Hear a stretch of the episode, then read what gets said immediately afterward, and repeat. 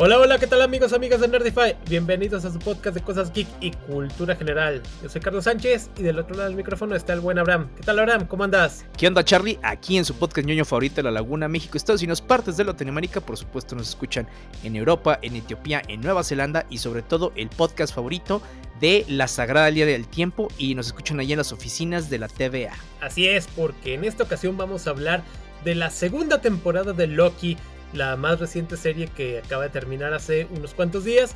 Así que pues vamos a ver sobre este proyecto, esta miniserie que resulta que es lo mejor que ha hecho Marvel en los últimos años. La neta. Digo, tampoco es como que tenga la vara muy alta, ¿verdad? Pero aún así sigue siendo una muy buena serie. Así es, porque, bueno, tienen que replantear muchas cosas, eso ya hablaremos después, pero sí, efectivamente, dejando de lado de que también, como dices, la vara no está muy alta, la cinemática, el, guion, los actores, todo está muy bien hecho, todo han hecho un gran producto que ha servido para expandir más todo esto de las líneas temporales tan actual en estos tiempos y que sobre todo con el talento de Tom Hiddleston y compañía de Owen, Wilson y demás cast han hecho un producto muy digerible, muy pues digamos que se concentra mucho en abrirse ahora sí el abanico de posibilidades y que pues realmente le ha gustado a toda la gente, tanto los que son muy fans, tanto los que no están tan adentrados, sobre todo por el talento de estos actores que tienen a los personajes como que los sacan, se han adentrado a ellos y son personajes ya del corazón y ya no los ves este, a alguien más interpretándolos en mucho tiempo.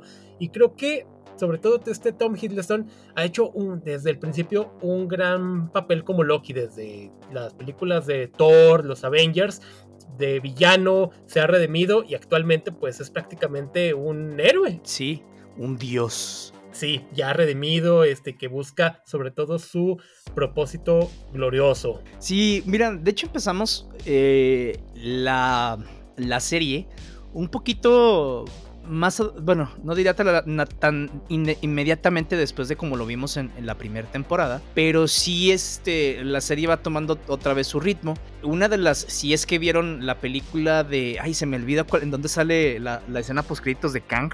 Es la de Ant-Man. Sí, la de Quantumania. Entonces vemos precisamente cómo, cómo llegaron a esa escena, ¿no?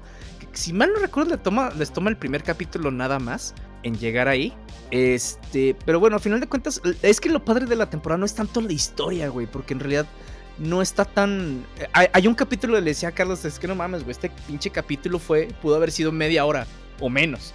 O sea, eh, eh, uno de los últimos. Pero a final de cuentas lo, interesante no es tanto la historia. Es interesante ver cómo desarrolla Loki, cómo se va dando cuenta de... O sea, cómo les diré?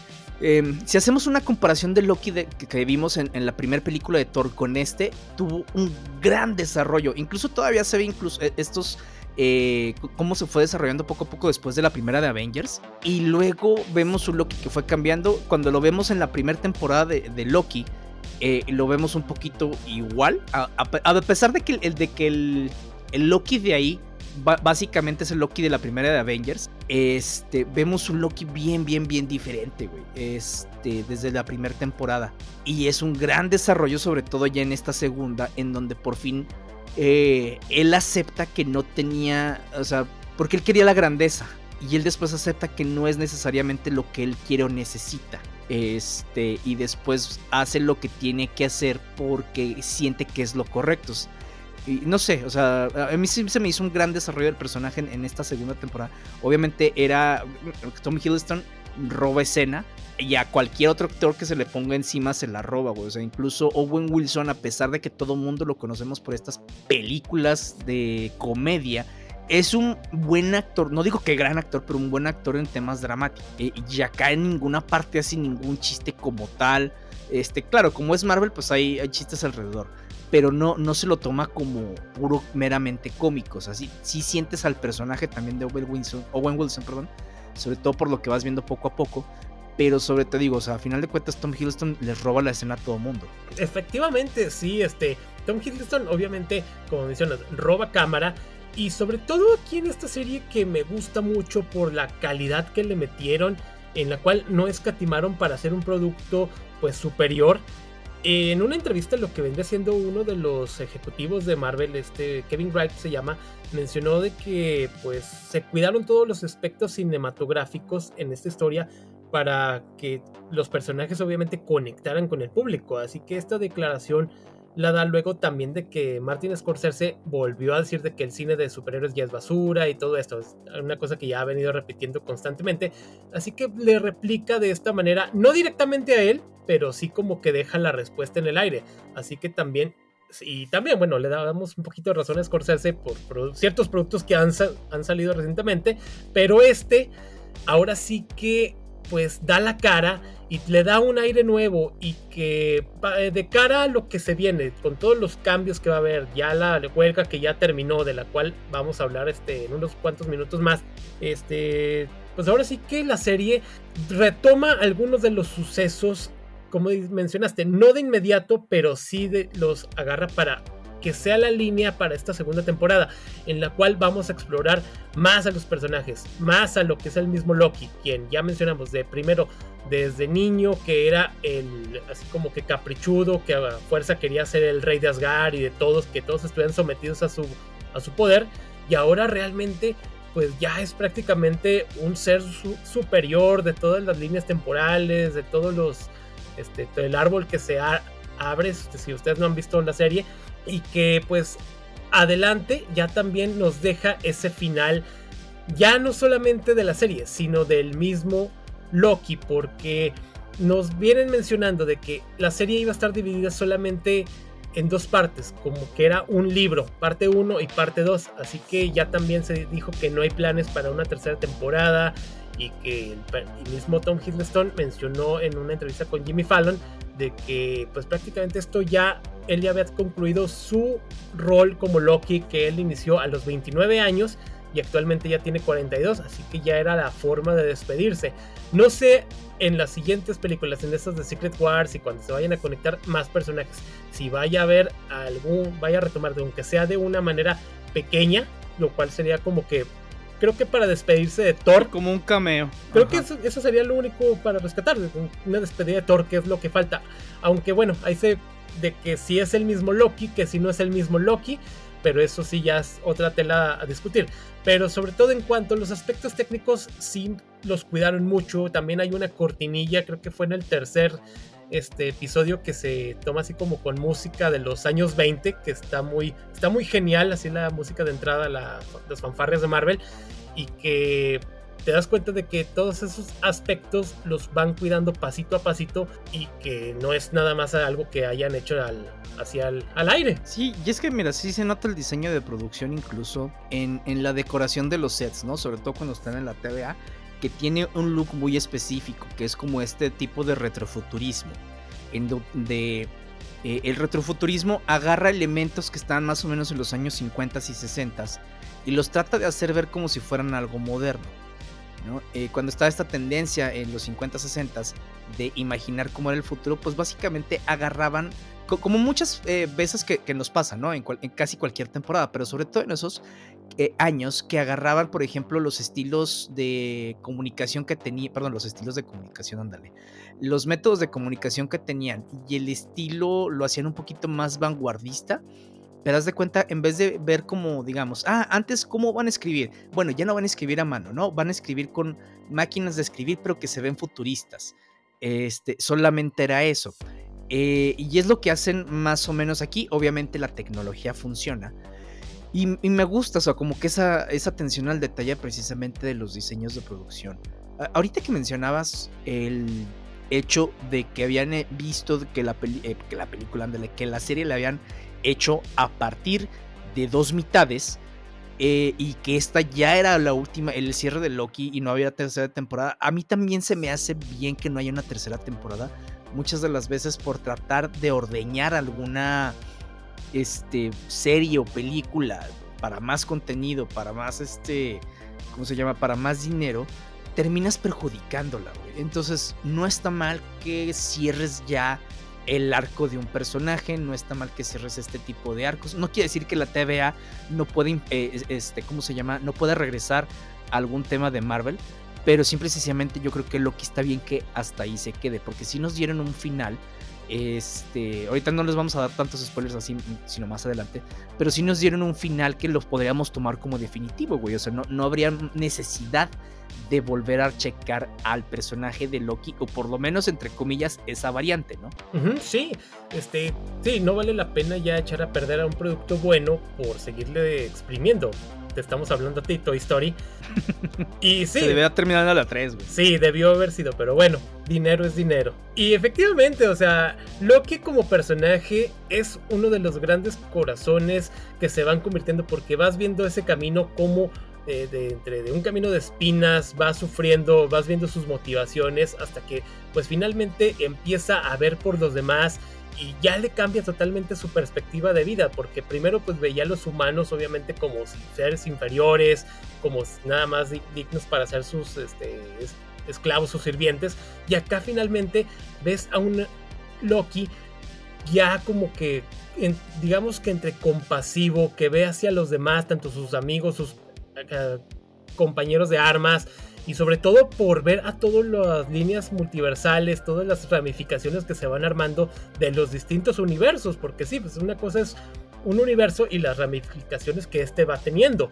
Eso está muy genial y todo el desmadre que se ha venido haciendo y como también pues la TVA está pues va, tiene que estar presente en los siguientes proyectos también, de una u otra forma, porque al ser un organismo, una organización que está ahí omnipresente, pues de alguna manera puede seguirse explotando sin la necesidad de que esté Owen Wilson o los otros personajes como Ouroboros, quien fue una de las grandes y sorpresas de esta segunda temporada de esos personajes que le entregaron algo más y que ayudaron a expander más para conocer todo el trasfondo de, de la TVA. Así que pues dentro de los antagonistas de la segunda de la primera temporada, también Miss Minutes que la vemos que estaba bastante loquita, ese relojito que si dices, ay, hágase para allá mejor. este, no, pues, y, y Sylvie, que también regresa, que en esta ocasión creo que Sylvie se queda poquito atrás a comparación de lo que vimos en la primera temporada, que creo que allá sí tuvo un papel mucho mayor, inclusive en ciertos, ciertos momentos opacaba poquito a Loki, pero acá la vi, creo que sí se vio así como que, bueno, está Sylvie porque tiene que estar. Que parecía otro personaje, ¿no? Sí, o sea, no, era lo mismo. Se sentía como que una, una Sylvie un, un tanto descafeinada a comparación de como la habíamos visto, que acababa con todos los este, agentes de la TVA y etcétera. Y acá como que ya está más se conforma con trabajar ahí en un McDonald's nada más, un McDonald's ahí de los años 60, de los 70 y pues sí como que te da ese cambiazo porque te cambiaron el personaje, pero entre estos aspectos que te van gustando, también tienes esos, esos este, momentos en los cuales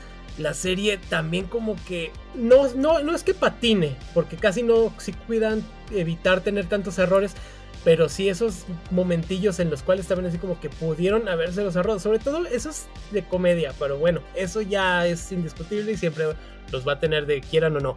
Pero los personajes sí, este, creo que cada uno tiene su corazón y la gente, el público le va a gustar cada uno de los que están allí y inclusive Miss Minutes siendo como una de las principales antagonistas y qué decir de pues ahora sí de lo que es este este Timely, este Victor Timely, que es Jonathan Mayors, quien también pues ahorita discutiremos su rol que tuvo y lo que viene a su futuro él como pues actor. Sí, fíjate, el, personaje que, hizo de Victor Timely, digo, el personaje como tal está bien, nada más que no sé por qué eh, hay, algunos, algunas decisiones de, cómo abordó el personaje Jonathan Myers que no me llamaron mucho la atención. La manera que habla, o sea, cómo titubea, que no está mal que titubee ni cómo se trata de hacer ciertos acentos. Pero siento, o sea, desde de repente parecía que estaba viendo uno de esos actores de los 60 o sea, como Adam West, en donde trataba de agarrar más escena, eh, o sea, que la cámara lo enfocara mientras sus palabras las iba arrastrando. Ahora, no sé si es como tal lo que vieron del personaje o de plano nada más fue eso. Pero sí llegó un momento en que no sé por qué esa, esa actuación no me convencía de todo. Había momentos muy buenos y había otros y la mayoría fueron de... Eh, o sea, como que no sé. ¿Sabes quién se me figuraba? En momentos este Max Dillon de Amazing Spider-Man 2. Ajá. Se me figuraba así como que en el rol, así como que muy similar en algunos momentos, así como que, ay, este personaje ya lo he visto. Ándale, como que trataba de agarrar Sí, como que trata de agarrar el estereotipo, güey. O sea, y, o sea, porque hay estereotipos que, están, güey, y que funcionan de cierta manera, pero cada quien les da como que su saborcito. Y acá siento que nada más agarró un estereotipo, trató de hacer lo suyo, pero siento que no le salió como, como él quisiera. Creo yo, ¿no? Sí, este, creo que ahí sí es de esas patinaditas que te, te menciono, de que tuvo la serie. Pero bueno, salen adelante y te entregan pues personajes de los cuales tú también así como que puedes sentir así de que, ok, no quiero que le pase nada, quiero que pues esté bien.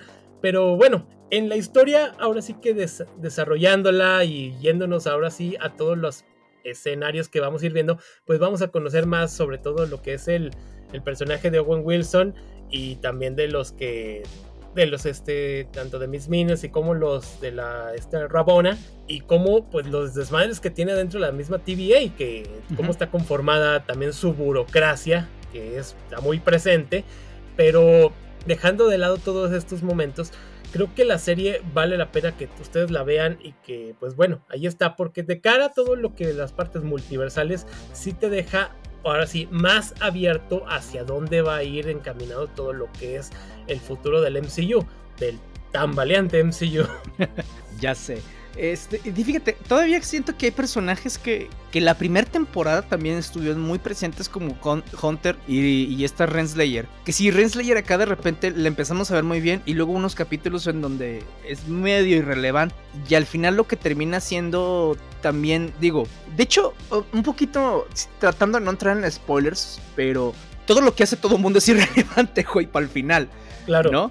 Este, que creo que es uno de los tropes que a veces le genera a la gente un poquito de, ¿cómo, cómo te diré, güey? De frustración.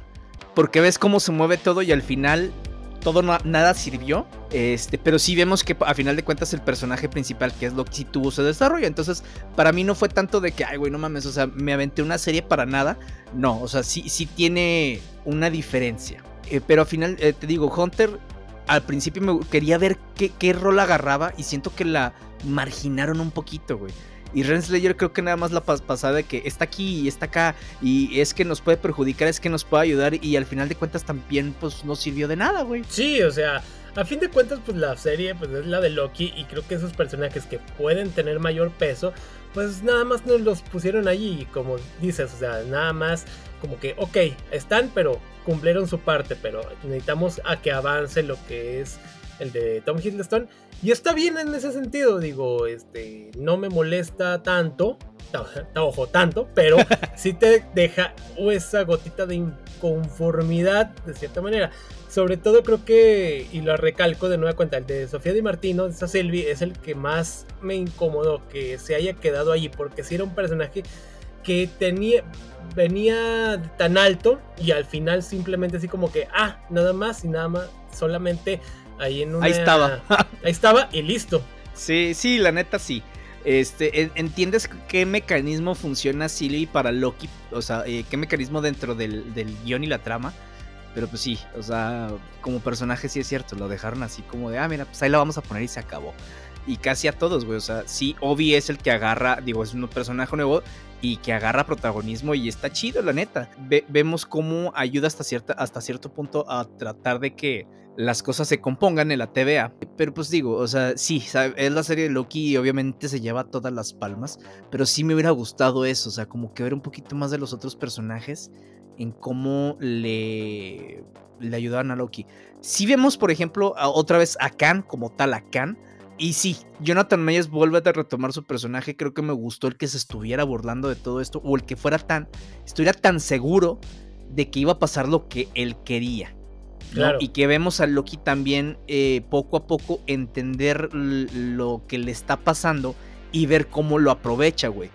Y eso se me hizo muy bien. Ahora, ojo, el Loki de aquí, de hecho casi la mayor parte de la gente, de los personajes de aquí del MCU muchas de las veces no tienen absolutamente nada que ver con sus contrapartes de los cómics.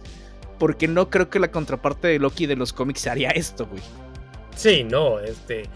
Sí está muy, muy complicado de acá. Pues sí le dan otro giro a ese Loki usando todo eso de que todo está todo este es válido. Pero sí, este, actualmente Loki en los cómics, pues sí, es otro pedo. Está. tiene otro rol. Pero sí. Y que lo han hecho ya con los. De los años recientes para acá. Ese de los cómics ya se parece mucho al de Tom Hiddleston. Por obvias razones. Sí, o sea, sí entendemos, güey. Pero también no era. No es de a huevo. Sí, ya lo hicieron prácticamente que es Hiddleston. Y ok, les funciona muy bien. Pero en cuanto al personaje, sí me gusta mucho que va aprendiendo de sí mismo, va conociéndose de una manera introspectiva hasta que finalmente, pues él sabe que tiene que hacer también un sacrificio final porque entiende que hay un, un glorioso propósito que lo espera, no solamente el que le había dicho este Odín de que, ok, los dos nacieron para ser reyes, pero solamente uno puede tener el trono. Así que, pues Loki esto siempre como que le inconformó. Pinche bien culero. Ándale, sí, papá mamón también. ya sé de que, mira, no, es que los dos nacieron, sí, y nada más uno tiene trono. Entonces, experiencia entre ustedes, culeros. Sí, porque también creo que este Anthony Hopkins en algún momento sí dijo de que, pues él lo actuó porque le dijeron, haga este rol y ya nada más. ya sé. Porque sí. Sí, como que no le gustaba, güey, de hecho. O sea, y no por el rol, sino porque es que, güey, o sea, eh, se me hacía muy soso el personaje, que en las pantallas verdes dice, pues bueno, básicamente lo hice por el dinero. Sí, prácticamente, para pagar las cuentas del, del, mes. Ya sé. Oigan, pues vamos a pasar a spoilers, así que si no lo han visto, pues sálganse de aquí.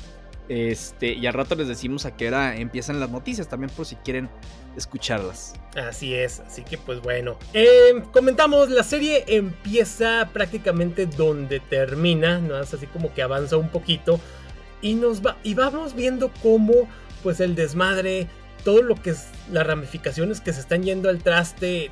Y que pues obviamente todo esto preocupa porque puede causar esos problemas en el universo y todo ese rollo. Todo ese rollo.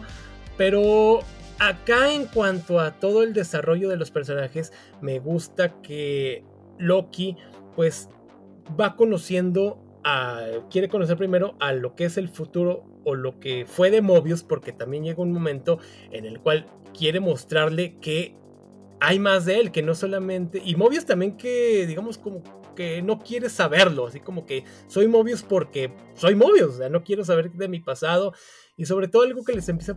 Quieren, necesitar la ayuda es de, de Sylvie, quien también no saben dónde se encuentra, tienen que empezarla a buscar.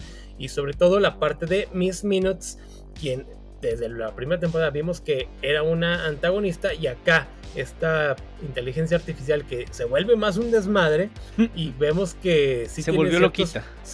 y sí tiene ciertos problemas con lo que es con Victor Timely a quien eh, me está incomodando señora.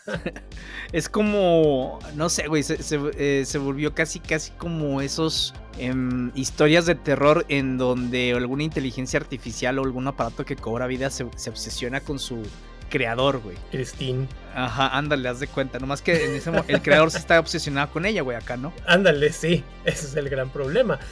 Así que, pues bueno, viendo estos, este, estos personajes que van gustando, pues acá entre idas y venidas que tienen que, que parar todo el desmadre que se está haciendo.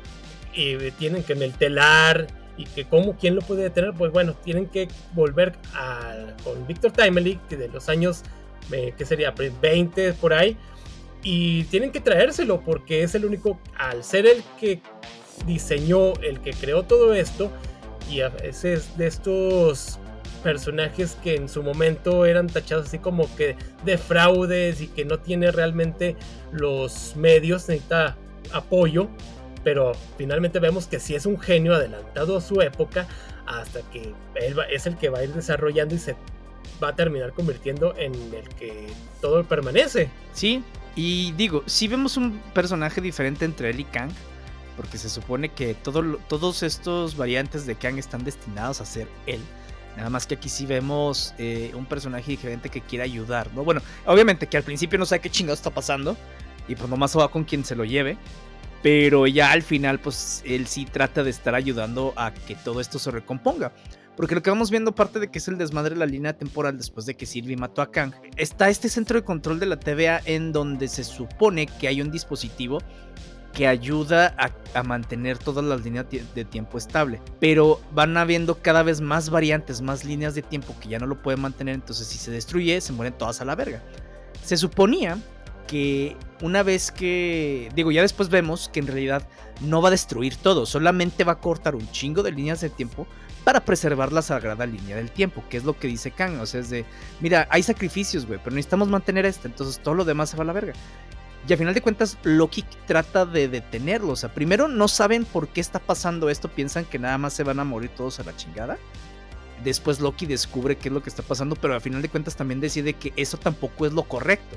¿No? Que, que no, que quiénes son básicamente para juzgar qué línea sigue y cuál no. Entonces eh, hay un momento en donde él no sabe qué chingos o sea, trata de hacer y cómo puede salvar o si tiene que tomar la decisión de plano de pues que todas, o sea, cortar a varias líneas de tiempo hasta que habla con, con el Mobius del pasado, porque aquí él, él está saltando entre el tiempo sin saber cómo, ¿no? No lo puede controlar. Eh, te digo, lo padre es que después va sabiendo controlarlo y lo utiliza para su beneficio, incluso intentando varias veces en que traten de, ¿cómo se llama? De, salvar esta, estas líneas del tiempo, de, estabilizar el, mecanismo. Pero ya cuando, cuando él se da cuenta de que no sabe qué tiene que hacer y que habla con este Mobius del pasado, el Mobius le cuenta una historia, ¿no? Básicamente de él, en donde qué pasó cuando no, no cumplió su deber como la TVA. Y a final de cuentas, Loki también es. Eh, o sea, se, va un poco melancólico porque tampoco está tan convencido que es lo que debe de hacer. Hasta que al final sí descubre de. Necesito, o sea. esto se tiene que acabar así, ¿no? Y el que lo tiene que hacer soy yo, porque tiene que haber otra manera. También intenta que Sylvie deje de, matar a, a Khan. Y se da cuenta que una de las pocas maneras, porque obviamente te lo van repitiendo a cada rato que, que repite, eh, que, trata de detenerla, a Sylvie, que la única manera es matarla, pero él tampoco quiere.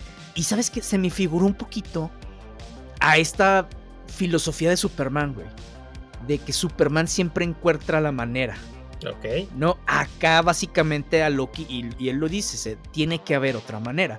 Y le encuentra. Obviamente hay un, eh, entre comillas, bueno, no te creas, hay un sacrificio personal de Loki a, a ese grado pero creo que fue la manera que él vio de que todo, de que todo estuviera bien, güey, o sea, y de que no tuviera que sacrificar a nadie más que él. Sí, o sea, e, él sabe que una vida, pues, a comparación de todas las que se pueden salvar, pues es un sacrificio que vale la pena hacerlo, porque acá lo vemos que cambia totalmente todo lo que es su filosofía de vida, etcétera su pensamiento personal conoce, o sea, eso es lo que me gusta, que se vuelve un ser heroico. Inclusive hay una, un meme que vi hace, unos días en lo que están Loki y Tony Stark y aquí tenemos al el mejor superhéroe que se sacrificó por todo el mundo y a un lado está Tony Stark. sí, o sea, Loki de ser el primer, el primer antagonista mayor de todo el universo de Marvel a ser básicamente el salvador de un chingo de ramificaciones. Sí, Sí, pues, se vuelve ahora sí que más chingón que todos los que estamos. Y creo que vale mucho que sea el mismo Tom Hiddleston porque ves, es un gran actor, se entrega totalmente al personaje y cómo va aprendiendo este de sus errores del pasado. Cambia completamente, le da un giro de, de 180 grados a todo lo que él sabía y lo que él buscaba hasta que finalmente tiene un diálogo muy intenso con Sylvie en el cual ella quiere borrar todo, borrar la TVA, que vale, hay que quemarla, hay que empezar cero, y este Loki le dice, es que no vale la pena hacer esto porque este, a fin de cuentas esto sería muy egoísta, ¿no? Que romper para simplemente volver a empezar, ¿no? Así no se hacen las cosas y eso me gustó mucho ese diálogo que tuvieron y cuando ya digamos que todos se despiden de, de Loki, él se de del Mobius del pasado, esa plática me gustó bastante porque así como que, ok, te lo agradezco, gracias por todo, no eres el mismo Mobius que me gustaría, pero a fin de cuentas te vas a convertir en él. Y es como esa despedida así como que melancólica porque eh, si, era, si, era, su amigo, pero no el que conoció en ese momento. Sí, o sea, y de hecho cuando eh, digo que el, el, trope me gustó cómo lo utilizaron, en donde después de que todo lo que tuvieron que hacer, a final de cuentas nada más había la solución de que Loki se tenía que sacrificar. Digo, nunca la, nadie la había ni siquiera visto venir. Este, pero él sabía que a final de cuentas tenía el poder para, para ayudar, güey. ¿No? Este, nada más que pues, obviamente requiere este sacrificio. Entonces, eh, sacrificio. Entonces, este trope en el de que nada funciona menos de que haya un sacrificio y todo lo que se hizo y se llegó acá, en realidad se pudo haber evitado. Me gustó porque sí, eh, podemos ver que tal vez perdieron tiempo, entre comillas, entre hacer cosas cuando lo que pudieron haber hecho desde el principio era que Loki se sacrificara. Sí fue importante para que Loki se diera cuenta de la futilidad de las cosas este, y de la naturaleza precisamente de la máquina que, tenía la TVA que ideó Kang, güey. O sea, que básicamente era juez, jurado y ejecutor. Entonces Loki no quiere eso, o sea, él sabe que tiene el poder de que las ramificaciones que haya tienen que pasar, güey. Porque no es, ya no es el, ya no hay nadie, o sea, y no debe de haber nadie para juzgar que este, qué línea temporal está bien y qué línea temporal está mal. O sea, en donde todo mundo debe tener una oportunidad, incluso de cambio, o sea, como la tuvo él. sí, eso es lo que parte que él conoce y de ahora en adelante, pues para él cada personaje tiene su oportunidad de redención, lo cual está pues muy bien y te habla muy bien muy este, pues de una manera directa en cómo pues, se maneja la, la misma vida, o sea, que a veces este, a veces, ah, bueno, hay casos en los que personas que han hecho un desmadre pues, se han redimido porque conocen al final de que cometieron errores y acá Loki comprende esa parte de cada uno de sus, de sus compañeros, de sus amigos y ahora pues está prácticamente se convirtió en el dios multiversal allí que ahora pues está va a estar velando por todo esto. Así una se convierte en algo superior algo que él estaba buscando no lo consigue de la manera que él quería pero a fin de cuentas creo que queda satisfecho con el resultado que ahora tiene eso esto se me hace muy bien y creo que pues a fin de cuentas es un gran premio para para Loki y que lo malo es de que ya pues queda, va a quedar prácticamente olvidado por sus amigos y conocidos sobre todo creo que Thor, porque para él sigue estando pues muerto. Claro. Pues, pues digo, en realidad para esa línea temporal está muerto, güey. sí, está muerto. Es que con lo de las gemas de infinitas fondes, Todo por hacerle caso al pinche Robert Downey Jr. Sí, y a Hulk también. Sí, güey, es de que no, no, es que les ayudaré solamente si cumplen mi capricho, que pinche capricho les va a costar un, un pedo, pedos políticos y sociales, güey. Ándale. Pero es de que no mames, culero. A fin de cuentas, Tony Stark. O sea, sí entiendo, güey, obviamente, pues que, que, lo haga, pero que los demás también le hayan dicho que Simón.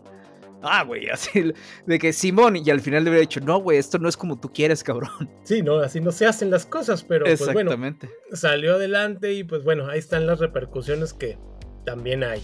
Este, ya los otras que ya mencionamos en algunos en algunos este, episodios.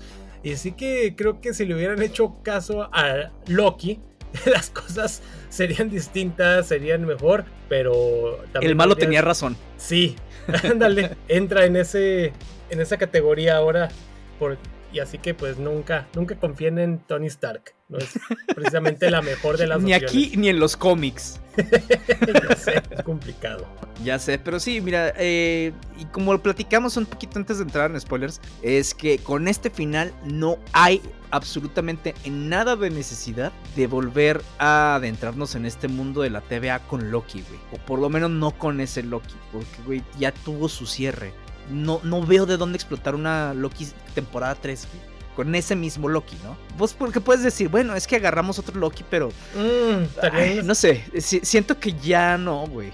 No, eso ya también ya lo vimos en la serie de Flash. Están trayendo a estos Harrison Wells y luego HR y luego era otro y luego era otro. Así como que a reciclar, como que no no es lo mejor. Es, que está bien que todas la, tenga, todo tenga su cierre cuando tiene que tener.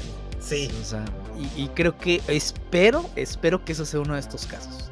Sí, que no quieran, ok, vendió. Sí, porque eh, la serie creo que en sus primeros tres días de estreno, ya cuando terminó todo, es de las series más vistas, creo que es la más vista.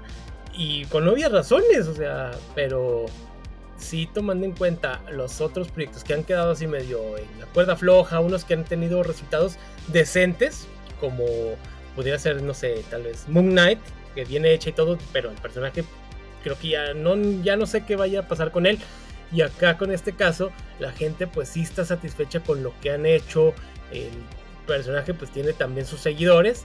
Y que pues Loki pues bien por él, bien por Tom Hiddleston y compañía. Los personajes bien, pudieron haber sido mejor en esta ocasión los compañeros, pero pues bueno, la serie a fin de cuentas pues, se llama Loki. Sí, pero no, o sea, la, verdad si ven, si ven la temporada, este, si no han visto la serie, si se han estado por el podcast, pues no sé qué hacen aquí, ya les spoileamos, pero sí, veanla, la neta está, está muy buena. Eh, como dice Carlos, es de lo mejor que ha hecho Marvel en los últimos años, que también es, nos, sabemos que no es la vara muy alta, pero aún así vale la pena. sí, así que pues bueno, veremos que ojalá tomen esto como ahora sí su vara para que los nuevos proyectos pues ya tengan ahora sí pues mejor calidad, porque tomando en cuenta los resultados en taquilla y visualizaciones en plataformas en Disney Plus, pues sí tienen que mejorar y bastante. Aunque lo dudo mucho, güey, porque entrando en las noticias precisamente, Destin Daniel Creighton, que quien iba a dirigir la de Avengers Kang Dynasty, ya no la va a dirigir. Al parecer va a enfocarse en otros proyectos como la serie de Wonder Man y la secuela de Shang-Chi. ¿Por qué? No sabemos. Eh, obviamente hay muchos rumores de que si esto fue a pesar de todo este tema de Jonathan Myers, este, que como podemos haber visto, precisamente gracias a lo de Loki que ahorita acabamos de platicar, eso también le da un cierre al personaje de Kang, güey. Totalmente. O sea, aquí puedes decir, se murió Kang y ya. No pasa nada. Y también puedes decir, ah, pues eh, hay otra variante por ahí, ¿no? Pero aquí sí puedes decir que ya no hay necesidad de Kang. No sé si ese fue este. Bueno, eh, yo creo que la serie la dejaron así. Eh, básicamente para poder retomar cualquiera de las dos opciones de si va a haber Kang, no va a haber Kang, ¿no? Como principal. Entonces, Marvel yo siento que está pivoteando ya todo este desmadre y pueden ser dos cosas. Eh, lo de Jonathan Mayers, e, este caso que tienen, o que de plano todo lo que han visto que, que no les ha ido funcionando de, la saga del multiverso, pues para poder pivotear otra cosa. Y ahora sí también puede entrar lo que sería el Doctor Doom, quien puede servir como el gran villano para la futura película de la Secret Wars. Ahora sí sería ah, el villano tal cual, el antagonista principal de esto. Porque ahorita nos vamos más adelante, no nos adelantemos en otro video. Bueno, de una vez, me dice Abraham que es de una vez. Porque el día de hoy justamente salió en el portal de Deadline y también de Hollywood Reporter, que ya las pláticas para lo que es de con Pedro Pascal, sorpresa para todos, porque nunca lo vimos, nunca lo vimos venir, no, la que sería que sería la carta más fuerte para hacer lo que es Reed Richard, Mr. Fantástico. Y ojo, la nota no dice que lo confirmaba hasta este momento que estamos grabando. Igual ya cuando estén escuchando esto ya lo es. Como posiblemente siempre nos pasa, güey. Que confirman cosas cuando ya está editado. Sí, pero así, porque lo vimos en muchos portales, que muchas páginas que ya oficial, pero no, no. la, reacción dice de que las pláticas ya estaban muy avanzadas que ya prácticamente era un hecho, pero no era oficial. Lo cual sí dices, wow, Pedro Pascal es ahorita una uno de los más solicitados, o sea, tomando en cuenta que la secuela que va a haber de Gladiador, este, de Last of Us, de lo que viene del Mandalorian, así que ¿cuándo va a grabar? ¿Cuándo va a dormir? No tengo idea, pero si ahora que va a ser que Marvel lo necesita también, necesitas un persona, un actor de peso, porque ya no tienes a los ya conocidos y necesitas una carta fuerte que atraiga al público, que digan, wow, que valga la pena ir a verla por Pedro Pascal, que sea Mr. Fantastic, que genial, que mejor, porque la gente lo quiere, él se entrega en los personajes, no, espero que no sea un Rich Richards papaluchón, o, tal, vez sí, no sé cómo lo vayan a, utilizar. se murió. Ándale. tiene que cuidar a sus, a sus hijos. Oye, no, es que mira, sí es cierto como tú decías, Pedro Pascani por aquí. De hecho, obviamente prefería yo a John Krasinski. Pero cuando, cuando Carlos me comentó de Pedro Pascal, dije, ah, cabrón. O sea, no me lo. No me lo imaginaba en eso, pero ahorita es de. Ok, veo el porqué, como, como dices, es un actor de peso. Y sobre todo porque Marvel no tiene pilares, güey. O sea, los pilares que teníamos, que era básicamente Tony Stark y este, ¿cómo se llama? El Capitán América, este, pues ya no están, güey. Entonces necesita otros pilares. Y dentro de todo el universo de Marvel, de los cómics, uno de esos pilares Ah, puede ser Reed Richards sin ningún problema. Y otro más, obviamente, puede ser eh, alguno de los X-Men, puede ser el profesor Javier, puede ser Cíclope dentro de estos pilares que, puede tener el universo. Porque lo intentaron, creo que con Brie Larson, no hemos visto tal la de, de Marvels, entonces no sabemos qué pedo, no sabemos qué va a pasar, si se mueren, si se van o qué onda. Lo intentaron Brie Larson y más allá de que, de que si el tema de los progresistas y que bla, bla, bla, el personaje creo que no supieron adaptarlo como un pilar del universo Marvel. Entonces, por obvias razones lo tuvieron que descartar. Entonces, necesitas otros pilares y sí, Reed Richards es uno. Yo creo que también este Pedro Pascal le puede dar mucha gravitas al personaje, porque pues es Pedro Pascal. Solamente no sé, no me imagino a Reed Richards con bigote. Con barba sí, con bigote no. Entonces, ya sé. Sí, eh, tendrá que rasurarse, para mí. digo, no pasa nada, güey, nomás que pues, no, no me, no, no me viene a la mente. ¿no? lo ves, ándale. Sí, porque aparte dentro de estos meses de especulaciones, también otros actores que decían, aparte de John Krasinski, que volviera, también se mencionaba Adam Driver, el mismo Jake Gyllenhaal, que era una de las cartas, según las últimas semanas, como que ya prácticamente Jake Gyllenhaal es el nuevo Mr. Fantástico, aunque sí me, saca, me hacía ruido de que, oye, pues él ya fue misterio, pero ok. Pero así como cuando salió esta nota de que Pedro Pascal, ah, cabrón, pero bueno, es de casa, es de Disney, o sea, ya que ya de una vez lo agarraron, así que pues yo creo que ya, si esto es, si ya la sacaron las notas deadline de Hollywood Reporter y demás, pues yo creo que ya es un rumor ya prácticamente un hecho. Sí, y en otros datos, eh, Netflix sacó dos, un, un tráiler y un avance. El tráiler fue precisamente de Avatar The Last Airbender o El Último Maestro Aire, o en español eh, en Latinoamérica es La Leyenda de Ang, en donde están haciendo esta adaptación live action. Eh, ya había hace años una adaptación live action pésima, que mejor no hablamos de ella, de M. Night Shyamalan. Pues obviamente la gente no le gustó.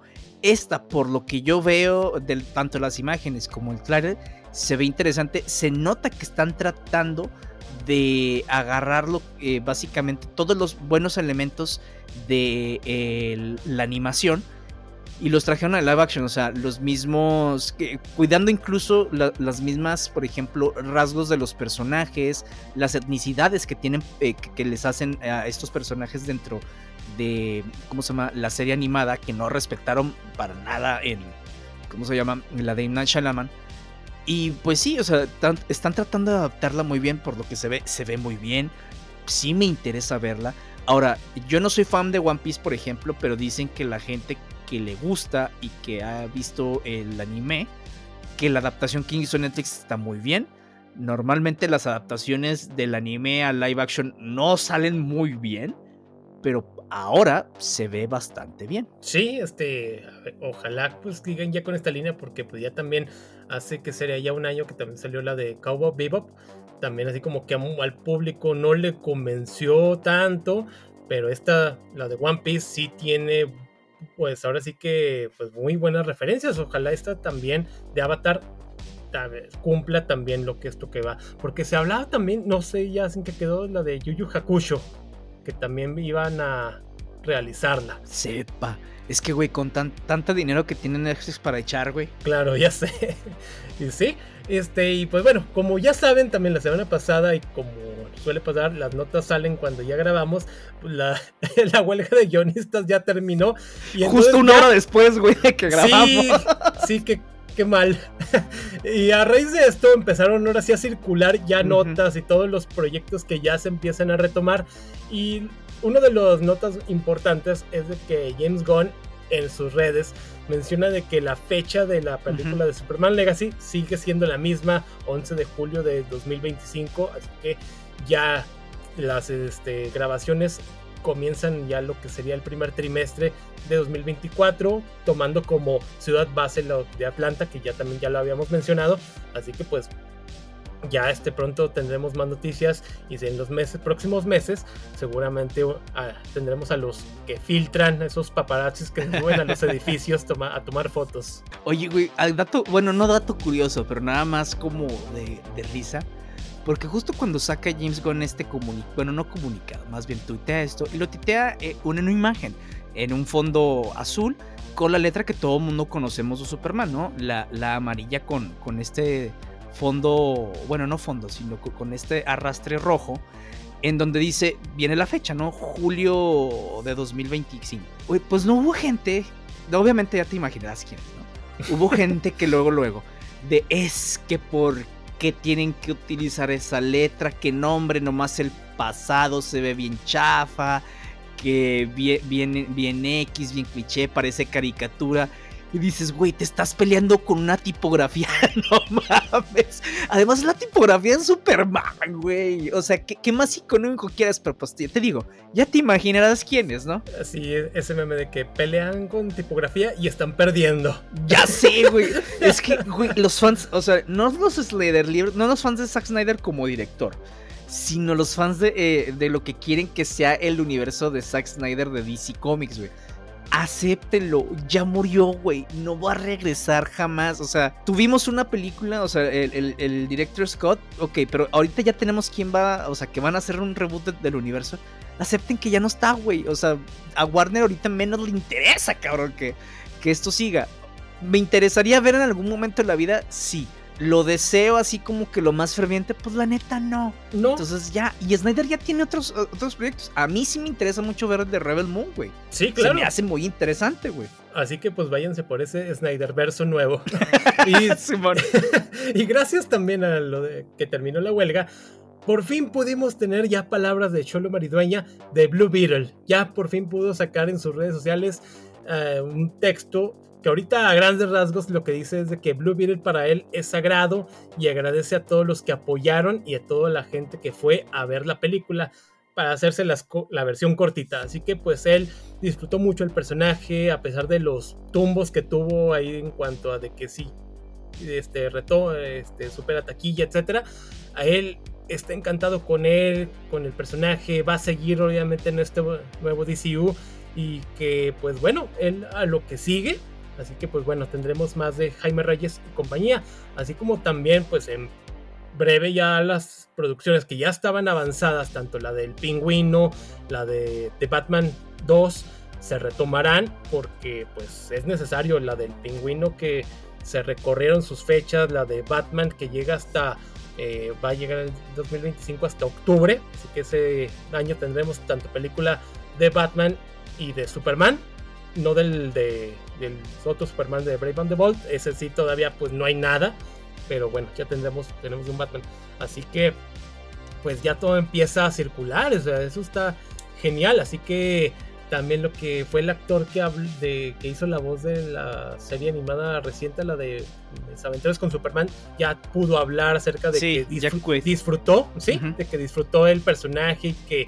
pues está ansioso de que ya salga la segunda temporada, de la cual pues desde un principio se dijo que ya estaba confirmada. Sí, mira, qué chido que ya esté todo, que está todo arreglado. La verdad es que no he visto el acuerdo, al rato me, tengo que aventar algunos resúmenes porque no lo voy a leer todo, pero quiero ver qué, qué, acuerdos llegaron con las cadenas, porque también es interesante, sobre todo en la, parte de la inteligencia artificial y en, ¿cómo se llama? Estos residuales que tenían sobre todo en streaming, güey, porque... Sí, eh, mira.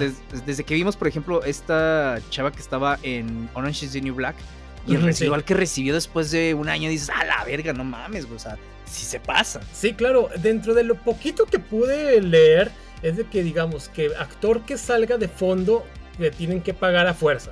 O sea, que aunque sea hecho con inteligencia artificial, etcétera, todos tienen que recibir su parte. No es así de que ya es solamente una imagen y nada más. O sea, sí está larguito todo este tema, pero sí creo que se le da mayor protección durante, pues no sé a cuántos años va a estar vigente.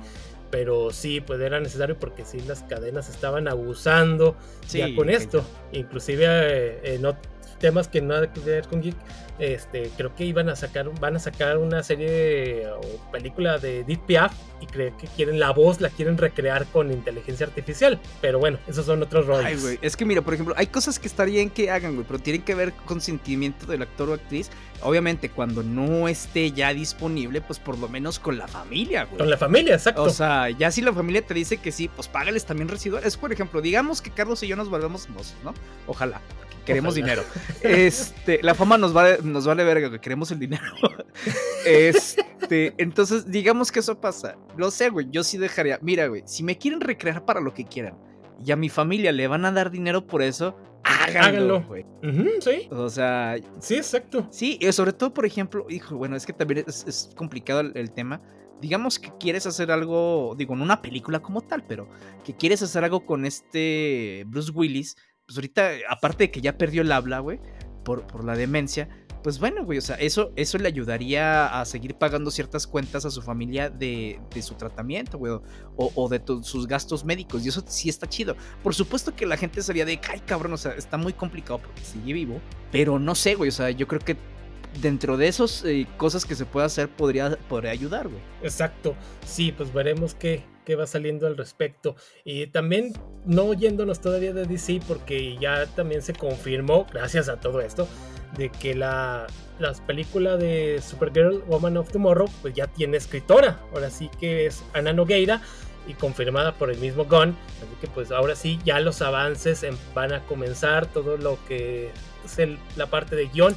Así como también este Tom King. Sí, que va a estar ahí. Sí, y que quiere también que le den, obviamente, el crédito a la actriz, a la actriz, a la dibujante, esta, la brasileña, que ahorita sí, se fue el... oye, es que...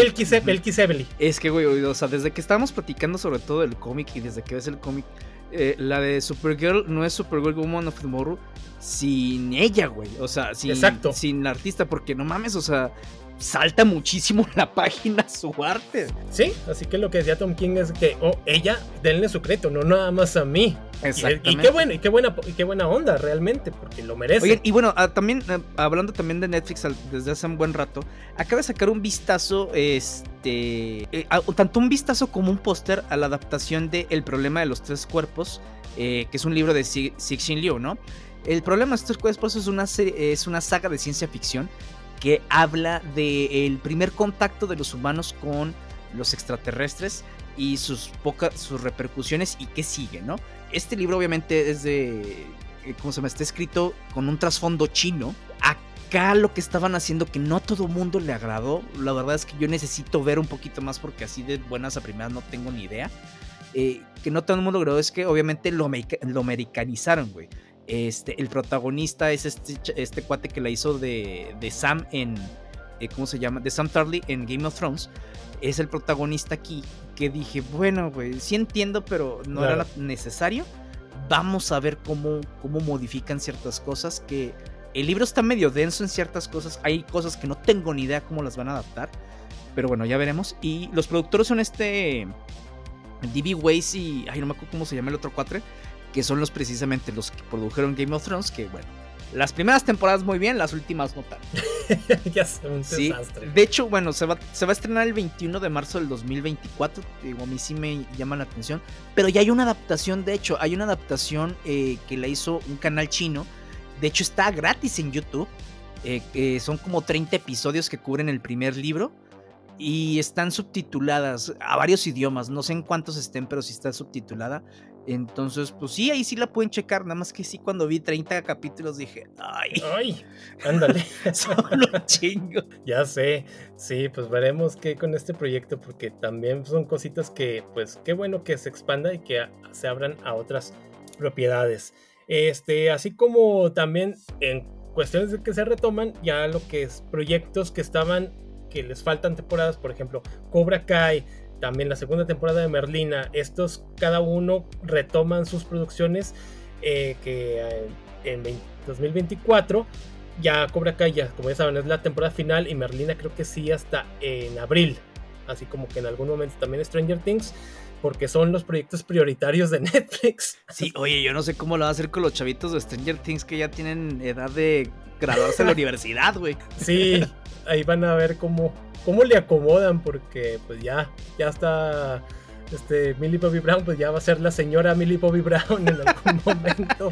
no, ya desde quién sabe cuándo era la señora Millie Bobby Brown, güey. No, pero ya porque se casó, se va a ah, casar. Ah, Simón, con el hijo de John Bon Jovi, ¿no? No sé, pero. Ah, yo me quedé que andaba con él. No sé si ya cortaron y ya tiene otro, güey. Ah, ay, sí, ya no te sabría decir, pero. Pues sí, ya. ya no es la misma Eleven. Ya me imagino, oye, ¿y qué grupo contrataste para tu boda? No, mi suegro va a cantar. Ah, qué chido. chido, chido, ya sé. Este, sí, efectivamente. Este, recuérdense que hoy también ya se estrenó la primera temporada, o no sé cómo se la vayan a manejar, de la de anime de Scott Pilgrim, para que la vean y también luego les diremos qué tal. Eh, también el, lo que les mencionaba la semana pasada, el anuncio de que se estrenaba este diciembre la segunda temporada del proyecto de What If de, este, de Marvel. Ya por fin ya salió lo que es el primer tráiler en el cual pues vemos a lo que es dentro del Supremo Doctor Strange, también vemos a eh, este Black Panther y este lo que es la Capitana Carter, etcétera ahora sí que pues vamos a tener un estreno por día desde el 22 de diciembre hasta el día 30. Uno que los pudiéramos a comenzar con Nebula se convierte en los Nova Corps y Peter Quill se une a los héroes más poderosos de la Tierra. También lo que vendría siendo Sikahari reforma el mundo este personaje que es nuevo para lo que es Marvel aquí del MCU se une. seguramente posteriormente también lo integrarán a lo que son los cómics. Y que bueno, serán nueve episodios en los cuales pintan, pues ojalá que bien, que como la primera temporada tuvo unos buenos, unos que dices, ay, pudieron haber hecho otra cosa. Así que aquí pues los tendremos también. Así como también justamente hoy miércoles se estrenó por fin el primer tráiler de la serie, de la película de Sony, la de eh, Madame Web, que es protagonizada por la misma Dakota Johnson, entre, entre los cuales pues lo que resalta es de que por fin vemos a estas Spider-Woman, dentro de lo que resalta el de Julia Carpenter, que por Sidney Sweeney, lo que será también de Matty Franklin, la de también de Anya Corazón, y que se van a enfrentar al villano que se llama Ezekiel Sims, que también es de esos personajes que se, algo tienen que ver con los tótems arácnidos, etc.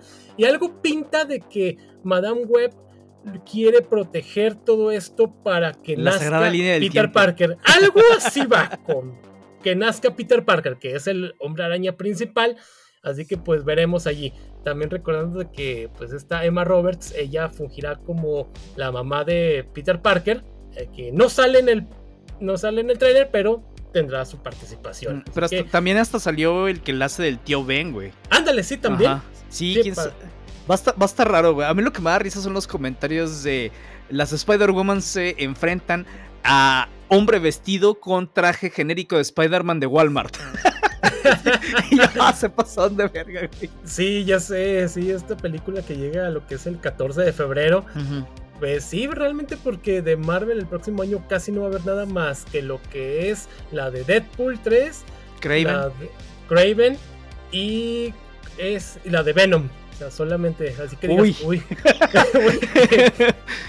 qué, buen rooster, güey. No es precisamente lo mejor, pero es trabajo honesto. Oye, es que aparte de la de Madame Web, si mal no recuerdo, creo que está escrita por el güey que escribió Morbius. Hable, madre mía. Entonces, pues ahí les encargo, güey. Híjoles, pues sí, ya veremos qué pasa con esto. Sí, oigan, y luego en, los, en noticias de cómics, aquí, por lo menos en México, ya volvemos a tener de nuevo quien eh, distribuya y maneje la línea de DC Comics. Y va a ser Panini Comics. Ya lo habíamos platicado al principio que era un rumor, después que básicamente te lo están diciendo en redes, pero sin, o sea, yo pensé que lo precisamente con, con todo ese, con todo ese jugueteo que estaban haciendo en las redes de que si se viene o no se viene, iban a anunciarlo con buen platillo, obviamente en redes sociales. De hecho, tuvieron la semana pasada un evento de Panini. No sé si ahí lo anunciaron, supongo que sí o si a final de cuentas nada más fue paso y ya. Porque de repente empezaron promociones que tenían por el buen fin y por otras cosas. Y salieron los títulos de DC Comics y digo, ah, no, pues qué chido, güey, buen, buen, platillo está bien cabrón, güey. Digo, qué padre que está. Yo me imaginaba otro anuncio. Pero eso sí, y de hecho le decía que que, güey, hay un montón de cómics que van a sacar, sobre todo los primeros, de Batman, güey. A ver, sí, a mí me encanta Batman, mi superhéroe favorito. Pero, güey, esto. Y también discutía con una persona ahí de que. Pero es que estos no están aquí en español. Ya sé, güey. Y también mi pedo es con DC normal. ¿Por qué tanto proyecto de Batman? Ya, güey. Tienes más personajes muy buenos y muy interesantes. pero chole con Batman. Pero dentro de lo que van a sacar, obviamente son el semanal de Batman, que pues ese es de cajón. El de World's Finest, que se me hace chido. Este, los otros no me acuerdo muy bien. Pero va a salir eh, la edición de ellos de Dark Knight Returns, que está muy buena. Y el que yo quiero que es el de Witry, que pues quiero leerlo, pero no quiero llorar. sí, sí, este, pues bueno, ya seguiremos viendo cómo se va desarrollando todo esto con Panini, que pues sí, hace falta, el que quiero adquirir es el de Supergirl, ya cuando salga, sí. que sí vale mucho la pena y por sobre todo por esto que ya, que ya viene. Este, también pues entre las, ya hace días salió noticias hablando de películas, bueno, ya todo lo que es el nuevo calendario tanto de Marvel, que sobre todo de las películas que vienen para 2025 porque se tuvieron que atrasar, pero de la que resalta es la del Capitán América 4 con Anthony Mackie, que tuvo, van a tener que hacer ahora sí gran preproducción porque muchas cosas no gustaron y van a tener que volver a grabar gran parte de la película. No sé, no sé qué tanto vaya a ser, pero sí lo que dicen de que funciones de prueba no han tenido el éxito que pues esperaban. Ojo, algo similar a lo que pasó con Aquaman. ya lo cuando dijeron, ya, güey, ya, sáquelo como usted. Ya se quedas. Ya estamos, ya nos vamos. Exacto. Así que pues de acá tienen que hacer, van a ser grandes regrabaciones. Así que el calendario tentativo, si ya nada más se mueve desde que Capitán América 4 es el febrero 14 de 2025, los Thunderbolts julio 25 de 2025 y los Cuatro Fantásticos a mayo 22. Y, sobre, y bueno, y la de Blade también para noviembre 7. Así que va a haber ahora sí que muchas películas para ese año, también tomando en cuenta las de Superman, las de, The Batman y todos los proyectos que vayan saliendo al respecto. Pero y ándale, que huelga de animadores, güey. Híjole, eso estaría mal. No, ya, ya, par, ya paren esta masacre, por favor. Ya basta, Freezer. Sí, no, ya pobres actores ya todos viejitos y no, nada se resuelve. Otro reboot. No, ya no. Sí. Ay, qué caray. Oigan, y pues bueno, eso ha sido todo de nuestra parte. Esperemos que les haya gustado el capítulo. No se olviden que nos pueden seguir en nuestras redes sociales, Facebook, Instagram, TikTok, Threads, y que sacamos episodio todos los viernes. Y recuerden... Quemar todo es sencillo. Aniquilar es sencillo. Dejar en cenizas todo es sencillo. Tratar de reparar lo que se rompió es duro.